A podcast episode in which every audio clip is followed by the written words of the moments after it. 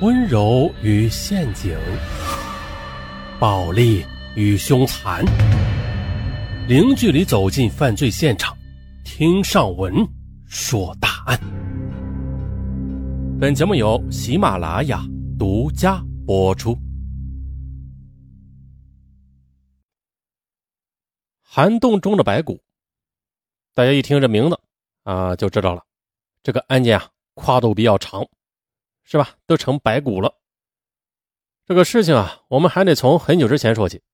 时间：二零一零年七月十三日，一个名叫吴小飞的女孩从遥远的八百公里以外的安徽阜阳颍东区资镇白园村出发，目的地是浙江宁波市。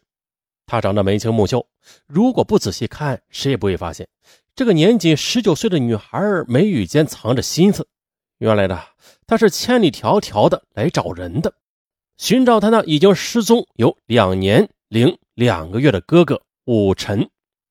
武晨是在二零零八年二月二十二日，即元宵节的第二天从老家出来的。当年的五月四日早晨七点，是他和哥哥通过的最后一个电话。当时的吴小飞还在阜阳读书，他问哥哥：“高中毕业后是出来找工作啊，还是在安徽老家工作呀？”哥哥在电话里说：“小妹，来哥这边打工吧，你文化高又肯学习，这边啊边打工边学习，以后一定比哥有出息。”傍晚呢，哥的手机就关机了。后来几天又变成停机，再后来，哥哥的消息一点都没了。武晨那年刚满二十岁，转眼的两年了。二零一零年七月，吴小飞这是第三次来宁波寻找哥哥了。前两次啊，他是跟着爸爸武大生一起来的。同行的呢，还有一个人是同乡，这是和武晨同时出门来宁波打工的吴永兴的爸。这个吴永兴那年是二十二岁，他和武晨于二零零八年的元宵节的第二天从安徽老家出来。这武晨联系不上之后啊，吴永兴同样于当天七点半消失了。这哥哥究竟去哪儿了？吴小飞在宁波待了七八天。跑遍了哥哥曾经工作过的公司和酒吧等地，还有他经常去的一些安徽老乡的暂住地，但是不见人影。在宁波的七八天时间里啊，吴小飞的情绪显得极为低落。他回家了，因为啊，找寻哥哥的计划再次挫败，他由此也放弃了外出打工的想法。这时间飞逝啊，二零一四年六月七日清晨六点多，像往常一样，空气里散发出淡淡的泥土味但是，并没有让宁波余姚市陆埠镇关路岩村的村民许志民和张永江等人感到有什么异样。他们五六个人又一次来到指定的一段杭甬高速公路下的一个涵洞旁，进行清理淤泥和疏通沟渠的活以防止汛期到来。他们绝对没有想到，几天之后啊，因为一桩突如其来的发现。他们这些五六十岁、平日里只知道干活的村民，将会面临一波又一波的警察前来，面对面的进行了无数遍的询问。警察问他们的问题，全部都围绕在这个硕大的旅行箱是如何被发现的。当时是早晨六点五十多分，他们挖掘到高速公路涵洞附近的绿化隔离带时，哎，一个硕大的物件突然就出现在眼前。哎哎，这这是什么呀？大伙围上来，但是谁也没有动。啊，这是个超级大的旅行箱，有人把箱子拖到了一旁。啊，这一个破箱子而已，可能是高速公路上扔下来的吧，没有用的。大伙儿继续干活，啊，也没有人把箱子当回事。这徐志民几个还是像往常一样，天天来涵洞附近干活。就这样，又过了五天。六月十二日早晨，嗯，徐志民眼见这么个硕大的箱子还在一旁，这兴许是谁丢的呢？啊，好像有些年头了。这里边会不会有什么东西是人家需要的啊？打开看看吧。如果没有什么，就扔垃圾桶里算了。这几个人呢，就小心翼翼的打开了旅行箱。嗯，一股怪怪的味道扑面而来。哎呀，这是什么呀？哎，别别，这这好像是人的骨头哎！不会错的，呃，这是人的骨头啊！有人肯定的说：“哎呀，这胆小的人啊，当即的扔了工具，便向远处跑开了。”这六十多岁的徐志民见多识广，他没有马上跑开，而是蹲在地上仔细的观察着箱子里的东西。的确，这呀是一堆枯骨，颜色惨白，整堆骨头都很脆弱，一捏就会碎。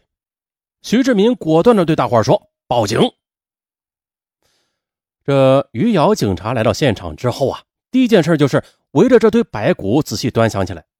只见呢，骨头已经呈高度腐烂状，但是呢，还可以看出来这是一副完整的男性人体骨架。办案民警从骨架上提取到 DNA 样本。又通过公安部啊全国失踪人口的信息库查找与之相关的 DNA 信息比对，几天后，浙江公安厅刑事物证鉴定中心 DNA 检验室传来消息，经过科学的精密对比鉴定，旅行箱尸骨上提取的 DNA 与2008年5月宁波江东区的一起失踪案的当事人的父母的 DNA 相吻合。当事人父母现居住地是安徽阜阳迎东区口子镇。这父亲叫武大生，尸骨主人名叫武晨。那二十岁的武晨，他是如何从一个活生生的人来到旅行箱内，成为一堆白骨的呀？这六年前发生了什么？警察开始查找当年与武晨一起出来工作的人，发现了当年与武晨一起出来工作的人里边，这吴永兴是最后与武晨接触的。吴永兴当年是二十二岁，与武晨同为安徽阜阳市人，是同一地区，但是不同县镇村人。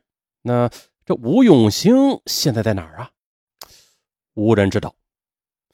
在安徽阜阳市颍上县红星镇的老海村，办案民警找到了吴永兴的家人。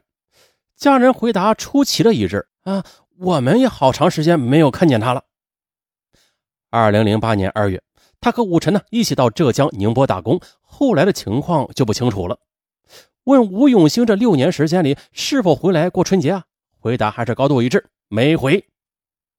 啊，那吴永兴是否也同武晨一样遭遇到不测了呢？如果不是这样，那么吴永兴活不见人，死不见尸，他为什么会去向不明？几天后的。一名不愿意透露姓名的当地知情人给办案人员带来了一张营上县新农村合作医疗获三千元以上的补偿名单。哎，在这份名单里啊，可以清晰的看到一个人的名吴永兴。没错，这年五月啊，他曾经在宁波医院看过病，事后医药费还在村里进行了报销。由此断定，即便吴永兴现在也生死不明，甚至啊已经是死亡，但是在二零零九年五月这段时间里。他是活着的，那如果找到他的话，他应该知道同乡武臣最后的下落。那目前的关键是最要紧的就是找到吴永兴。时间让我们倒回到二零零八年二月二十二日，这天傍晚五点多，武晨和吴永兴相约在安徽阜阳火车站会合，两人登上了 K 八四九九列车，经过十一个半小时奔波，次日凌晨五点多到达宁波。在老乡的介绍下，两人先是在一个酒吧里短暂的工作，后又进入宁波江东区佳利自动化设备有限公司。两人是分在了同一间宿舍，床挨着床。宿舍里有六个人，但是啊，就他俩来自安徽阜阳，这关系嘛，顿时又是亲热了一层。这长相敦实憨厚、二十岁的武臣不太会说话，但是啊，他心里对长他两岁的这个同乡的哥哥吴永兴特别有好感。一口一个哥啊，叫着十分亲热。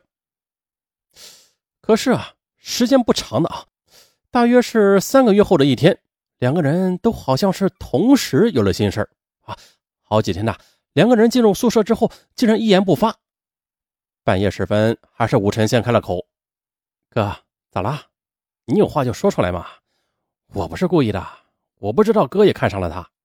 他啊。”这武晨说的她叫福树梅，是一个来自河南新县的女孩，十九岁。在两个小伙看来呀，这个河南女孩长得是貌美如花，笑起来也让人感觉特别可爱。